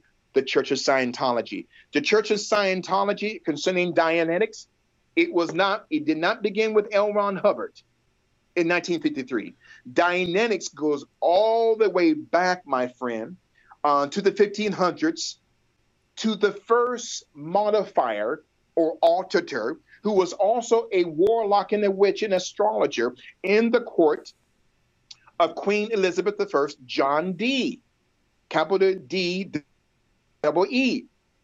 He was the first alterter. So if a man or a woman would want to have a meeting with the queen, okay, John Dee would have to alter them or modify them through a seance. Look it up. It is documented. Okay. Why do we think, why do you think that L. Ron Hubbard, where he got this stuff from? He didn't come up, he didn't have the intelligence, my friend, or the intelligentsia. The Church of Scientology is a cult. The Church of Scientology in the 1970s and 80s had their own intelligence agency called the Guardian Office. Through Operation Snow White, L. Ron Hubbard during the 70s, and I believe up until 81, 82, he was sending, Brother Jeff, spies, agents, provocateurs into every uh, position within the federal government. Why? To destabilize the government. So the FBI uh, has, through the Freedom of Information Act, any of your listeners can go to, um, just go to FBI.gov, FBI.gov, know, Freedom of Information Act, including CIA.gov, uh, FOIA, Freedom of Information Act. It's got thousands, okay, of dossiers on L. Ron Hubbard. L. Ron Hubbard, through the Church of Scientology, started in December of 1953. Eight months after the MK Ultra project started in April of 53 through Sidney Gottlieb, who was also a Scientologist. Wait a minute now. So MK Ultra is in connection to Scientology because L. Ron Hubbard has created what he calls a religion that is a mixture of from the Theosophical Society, from the Society of Thelema, from uh, Aleister Crowley, a witch and a warlock, a, a, mixture from the teachings of John Dee concerning all the team in modification. And mind you, mind you, man of God, it was Volney Matheson who created the e meter, what that we call it, that cost somebody five thousand dollars. Why would someone have to pay five thousand dollars to get liberated? I, I, said this past Tuesday. Boy, you hit a nerve with me concerning Scientology.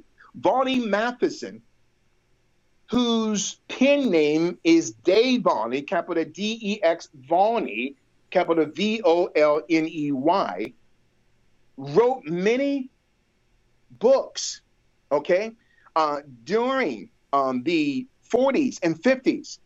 And also, one of the doctrinal tenets that L. Ron Hubbard taught with it was this Battlestar Earth Galactica, with this creature Xenu, capital X E N U.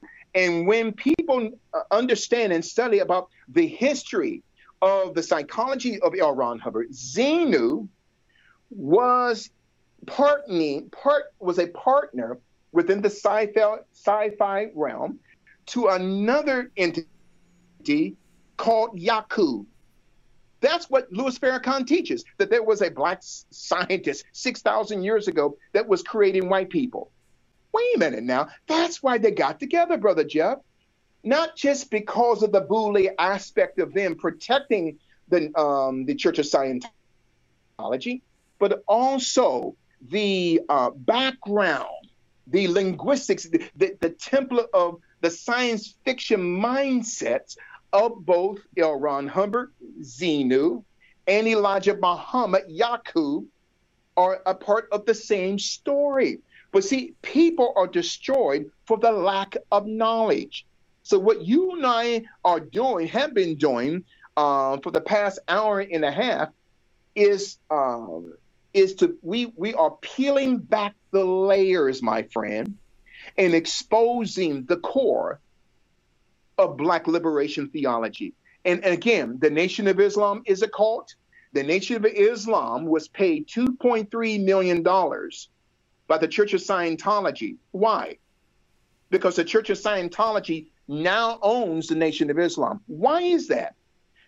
Because Scientology is now infiltrating Black America. Scientology, there's a Scientology temple right here in Harlem. Why is it? Wait a minute now. So you, so the Church of Scientology is planting temples in Black America, but yet L. Ron Hubbard was a racist. L. Ron Hubbard called black people apes and, and pimps. That was L. Ron Hubbard. L. Ron Hubbard talked about uh, Islam as if it is a dog or an animal, but yet the Nation of Islam is joined hip to hip with the Church of Scientology. It's it's hypocritical. So then these are the dangers of black liberation theology. And you know what, man of God, I got to say this is that I have been challenged for the past two weeks by people sending me emails from the Nation of Islam, okay, stating that what you're teaching, Bishop, is not true about us. Okay, then prove me wrong. And you know what, man of God? No one has come forward and, and, and no one has countered of what I said. No one has come forward and said, Bishop, you were wrong. You know why? Because I, I'm telling the truth. See, they don't want to, they do not want to debate me. They don't want to do that because they will be exposed. Okay? It's a farce. The Nation of Islam is a farce. The Church of Scientology, thank God that you that you brought up that entity, man of God. It's a farce, okay?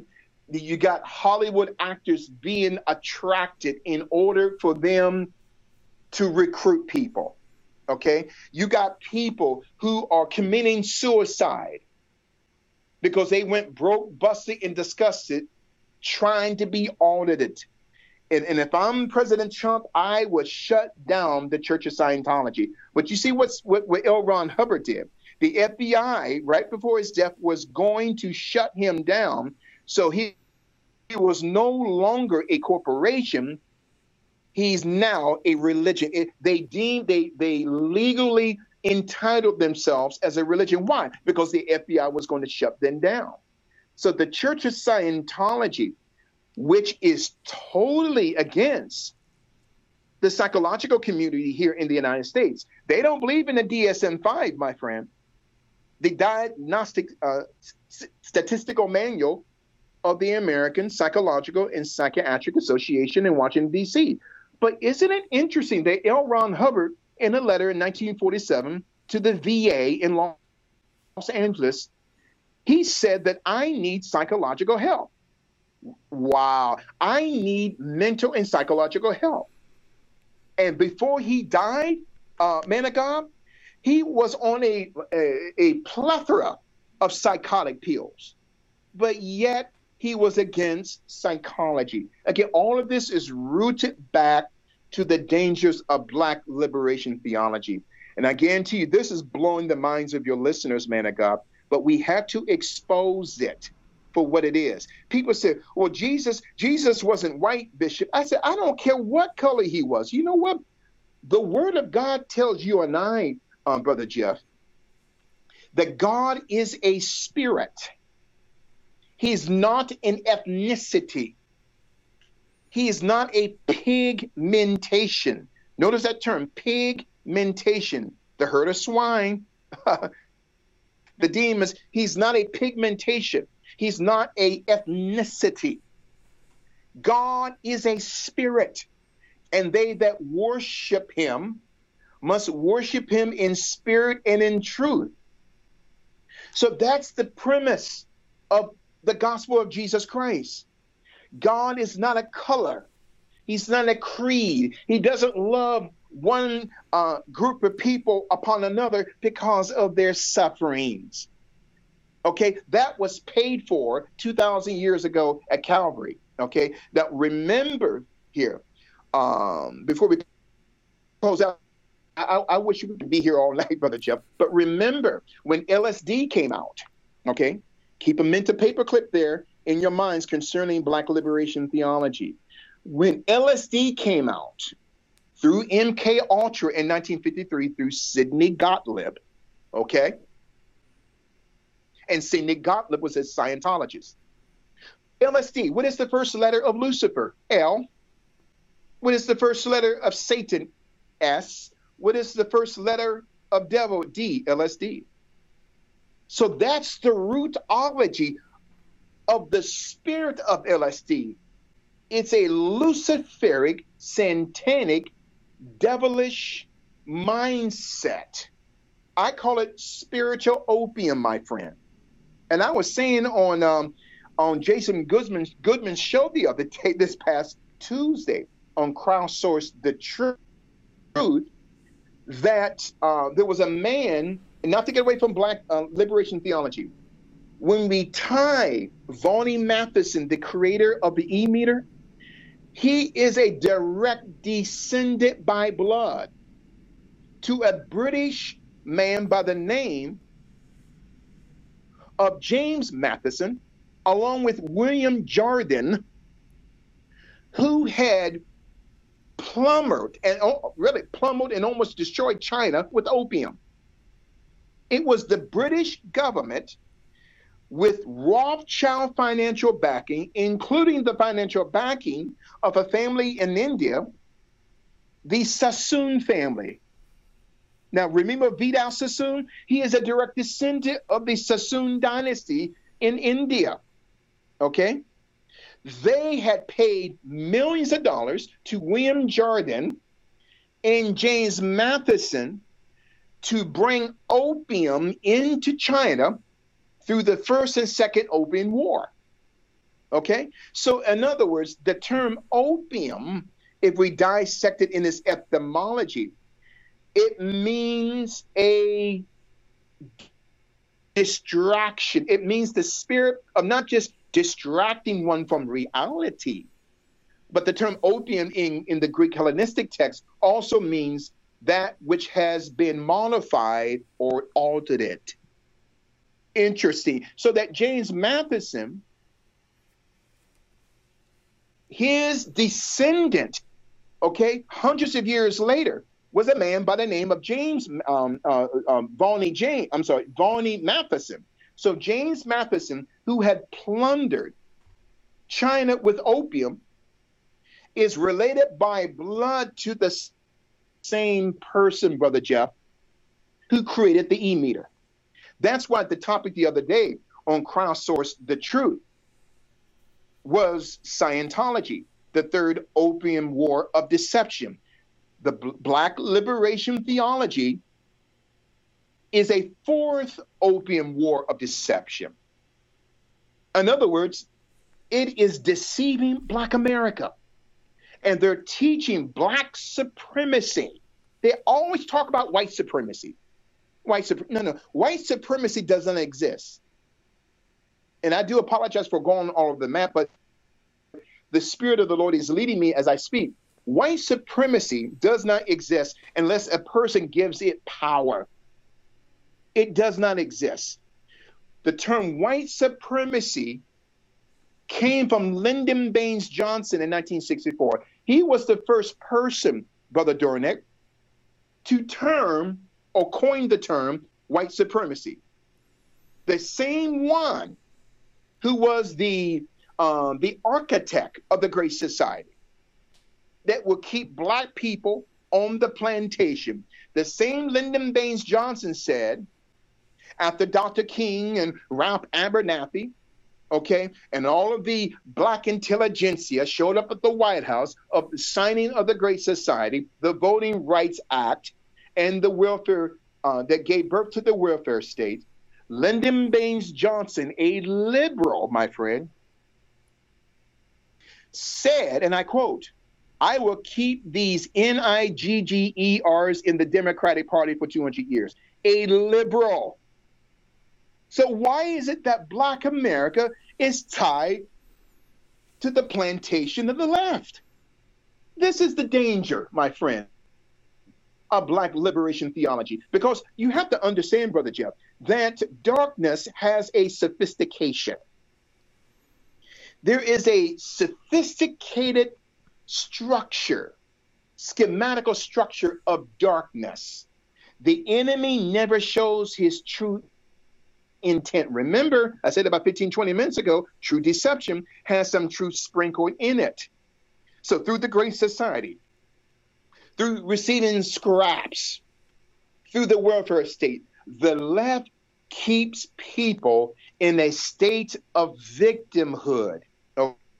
Okay, you got the, what was it the um the debate last night? Everyone talking about free healthcare. Who's going to pay for it? Who's paying for healthcare? Bernie Sanders talking about free education. He's a communist. Come on, man. See, black people are beginning to wake up today. I'm a member of the Black Voices for Trump. Black America, there's a portion of Black America, Brother Dornick. We are beginning to wake up. I've been woke up all my life, awakened, excuse me, not awoke, awakened all my life. And it's our responsibility to awaken not just people of color, all Americans, that the Democratic Party is on its last leg. Okay? The Democratic Party, which God is not a part of, they, I don't understand, Brother Jeff, you got to help me in this. They are castigating the president, not to get away from the dangers of black liberation theology. They are castigating the president because he took out a terrorist. I do not understand. See, those are the remnants of liberation theology, which has infected the Democratic Party. And I said this uh, some weeks ago, and this is really going to blow your mind concerning the dangers of black liberation theology. Concerning Thomas Jefferson and James Madison, those two gentlemen were the founders and the creators of what is now called the Democratic Party. Thomas Jefferson was a pedophile. I, I listen, I challenge your listeners, look it up. Don't believe the bishop. Look it up. Thomas Jefferson was a pedophile. The architect of today's Democratic Party, that's the spiritual root of the Dornick, through which the spirit of pedophilia has dominated left wing policies in this country. And I know people love Thomas Jefferson, okay? He also wrote the Constitution uh, of the nation of France. Thomas Jefferson did, but he was a pedophile. Now, somebody might say, well, Bishop, that was three, 400 years ago. That was no. no. Sin has no domain when it comes to uh, time period of timology.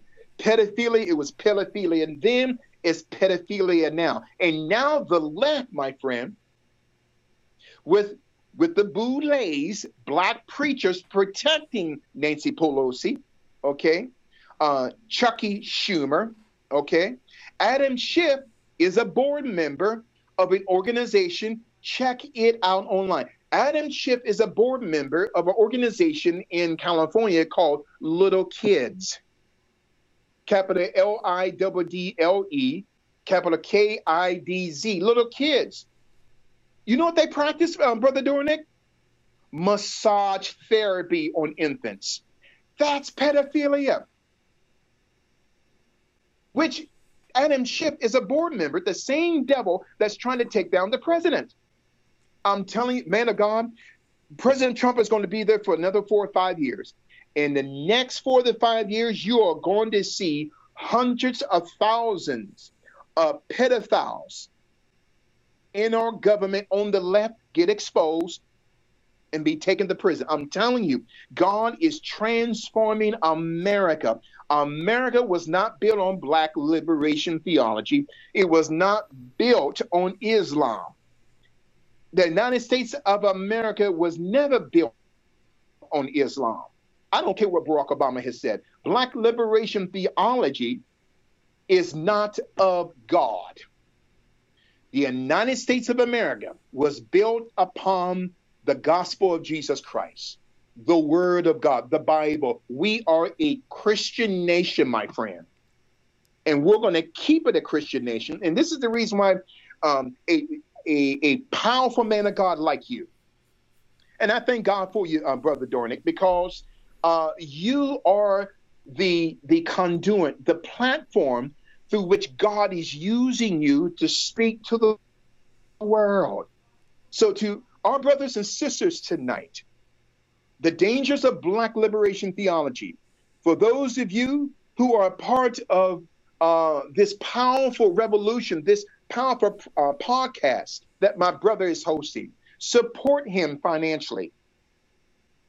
Why? Because he's given a platform to historians like myself who have been anointed to expose darkness. And man to God, I'm going to say something and let you go. Listen, these demons on the left, I'm going to push them into hell as fast as I can. Why? Because I am going to expose the dangers of black liberation theology. Any more questions? Man, this is powerful tonight. No, well, I, you know, I, th- I, think that I think that's the perfect way to kind of close it out because I because I think the thing is is that when, when we're looking at all of these forces that are that are at work, we're looking at you know different we're looking at cults we're looking at you know liberation theology we're looking at the democrats we're looking at progressive ideologies we're looking at planned parenthood. They're all using pretty much the same strategy. It's just slightly different. And i and i think that that's the thing that i think we can remember is that yes there are there is particulars when it comes to black liberation theology versus scientology versus the nation of islam. But we got to remember who's behind the scenes actually running things and we know that Satan is working to try to oppose God. We know that ultimately Christ is going to win in the end. And I think that that's the thing that, that we can remember. We're, we see all this bad out there. We know we know who's the author of that because he's working in all of it, and that's why there's similarities in all these different areas. But ultimately, we know looking at eschatology, looking at Revelation, looking at what's going to happen at the end, we know who's going to win, so we can trust that hey, God's sovereign, God's in control. You see, man of God, before we close out, uh, and I thank God for you, man of God. You, you are a great host here tonight. And, and the thing is, uh, I, I said, I've been teaching this and espousing this for the past 25 years in, in, um, on radio. I'm a nationally syndicated uh, radio host um, through the Life uh, Radio uh, Network, 92.9 FM, 1460 AM, um, through the iHeart uh, Radio Network and the iHeart Media Group here in New York City, New York. Thank God we average, uh, by the grace of God, between 20 to 25 million people. And I, have been espousing this for years, what I'm about to tell you. America has been lied to. Black America has been lied to, is has been has been bamboozled into believing that the Ku Klux Klan came out of the Republican Party. That's a lie from the pit of hell. The Democratic Party in 1865 created the Ku Klux Klan. It was a man by the name of Judah P. Benjamin, who was the Secretary of State and War for the Confederacy, along with Albert Pike with Rothschild money, created the KKK. But yet they're blaming white people for blame. Oh my, this is some heavy stuff. See, white people had nothing to do with the KKK. I'm going to say this again. You got, I believe there are your listeners right now. They got their jaws dropped through the floor. The KKK was not created nor designed by white America. Black America, you've been lied to. The KKK, in its origin, is a Rothschild creation who was totally against the presidency of Abraham Lincoln. Okay?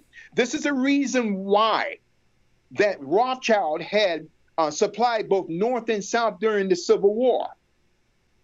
And, and but they're using, okay, the South was using black soldiers as a type of, of a boule, as a buffer to protect them. Wait a minute now. They were they were using slaves to die on the front line. That's that's the Democratic Party. So the KKK was not created by the right, was not created by you and I, Managam. It was created by left-wing politicians through the Democratic Party. Throughout its history, the Democratic Party has promoted white supremacy. The Democrats are. You know why? Because they're treating black people like we're stupid. Every time, every time Hillary Clinton is in trouble, she goes to a black church. And she wants to get on the pulpit talking like she's black, but it's not black, it's ignorance. But you see, I don't blame her, man of God. I blame black folk for allowing it to happen. For allowing Bill and Hillary Clinton, allowing those from the left to use black America. And after these politicians are elected, you don't see them again until the next three to four years. So I thank God for, for your broadcast. And to your listeners right now, with your permission, um, Brother Jeff, I would, uh, I'm asking for all of your listeners, if you can financially support Global Spiritual Revolution Radio here in New York City, uh, New York. If you uh, love the uh, the impartation, the teaching for the past almost two hours, please sow right now your best offering, whether it is $100, $50, $20. Go to paypal.me forward slash capital G, capital S, capital R, capital R Media Group. Again, paypal.me, M-E forward slash G-S-R-R Media Group. Whether it is $10, 20 50 100 no, I don't have a Mercedes Benz, but it takes money to sustain a global platform like Global Spiritual Revolution Radio. PayPal.me forward slash GSRR Media Group. When you give unto the Lord, He will give you more to give. And that is uh, my summary tonight, man of God, of the dangers of Black liberation theology, the intersection of Marxism and socialism. Well, definitely. I mean, you know, I, I really appreciate you coming on because this, this was a fascinating conversation. I feel like we, we covered a lot of ground, but it's the thing is is that even even though we were kind of jumping from topic to topic, it's all interconnected, and I think that that's the thing that I think we can remember as we're looking at all this kind of stuff is that there there is Satan. He's working behind the scenes. He's got his hand in a bunch of different pots, but it's it's all the same source that's trying to take that's trying to uh, thwart God's plan. And I think we again we can remember God's sovereign. He's in control. Satan's going to try, but he's he's he's even going to get he's even going to get close, but he's not going to win. So Larry, thank you so much for coming on. Uh, everybody, you know, you guys can follow him on social media. Um, you know, listen to him on the radio, and uh, you know, definitely support him, and you know, keep uh, you know, keep listening for all of his information. And we'll have to have you back on sometime. I I really appreciate you coming on. I would be so honored. We're going to get you on uh, Global Spiritual Revolution Radio as well, and on tomorrow night. Uh, matter of fact, your listeners go to liferadionj.com again, liferadionj.com, like forward slash Gators, G A I T E R S. And I am on every uh, Tuesday and Thursday night from 7 p.m. to 9 p.m. Eastern Standard Time. Have been uh, as far as we're concentrating on Thursdays now, right? Because I'm recovering uh, health wise. So tomorrow night we're going to have um, Pastor Mark Burns on Global Spiritual Revolution Radio on tomorrow night. Pastor Mark Burns, powerful African American pastor who spoke at the Republican National Convention right back in 2016. Uh, powerful brother, he will be with us on tomorrow night, and then I will be uh, getting back to this um, this fallacy of the Black liberation of Black liberation theology in hour number two. And I also want to announce, too, that um, the third Thursday night in March, we're going to have Kanye West on Global Spiritual Revolution Radio. Um, he was scheduled to be on April, but they, they're pushing it up to March. So uh, we're, we're excited what the Lord is doing. And to all of your listeners, please give, bless um, Global Spiritual Revolution Radio. Go to paypal.me forward slash GSRR Media Group. Again, beloved, paypal.me forward slash GSRR Media Group. And thank you so much, man of God, for allowing me to grace your program. And uh, do apologize for going so long winded tonight, but this, I'm just under the unction of the Holy Spirit. And and I am in love with Jesus Christ. I, and I am in love uh, with his people. So God bless you in Jesus' mighty name. Definitely. Thank you so much, Larry. And for everybody that's watching as well, make sure you get you guys can go to gatekeepersonline.com. Uh, we've got our membership program uh, plugged in, and uh, it's only ten bucks a month, and then you guys get access to podcasts like this that we're streaming live, as well as the other the other shows like the Schumann Show, Battlefront Southgate, the Shining Light podcast, that sort of thing. You guys get that a week early.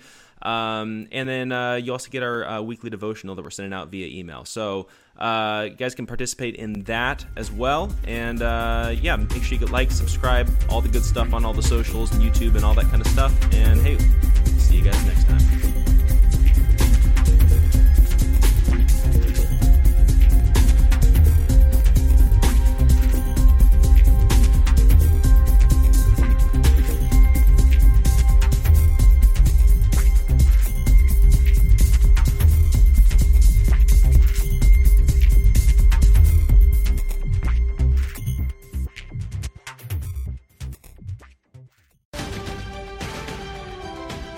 The holidays are a moment of togetherness and joy and a reminder of how tradition creates happy and fulfilled communities. Make this holiday season patriotic with a visit to National Harbor and its stunning new Spirit Park. Marvel at one of the largest American flags in the region and beautiful displays of American art. Make this holiday season the most meaningful of all at National Harbor. Learn more at nationalharbor.com-spirit park.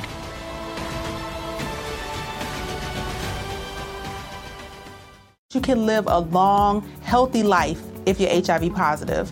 With the current treatments, we can get patients down to being undetectable. The array of options is so much greater today. U equals U. Undetectable equals untransmittable. If someone who's HIV positive, they're taking their medication, they're undetectable, they're not able to pass HIV to their partners. Do it for you, Montgomery County.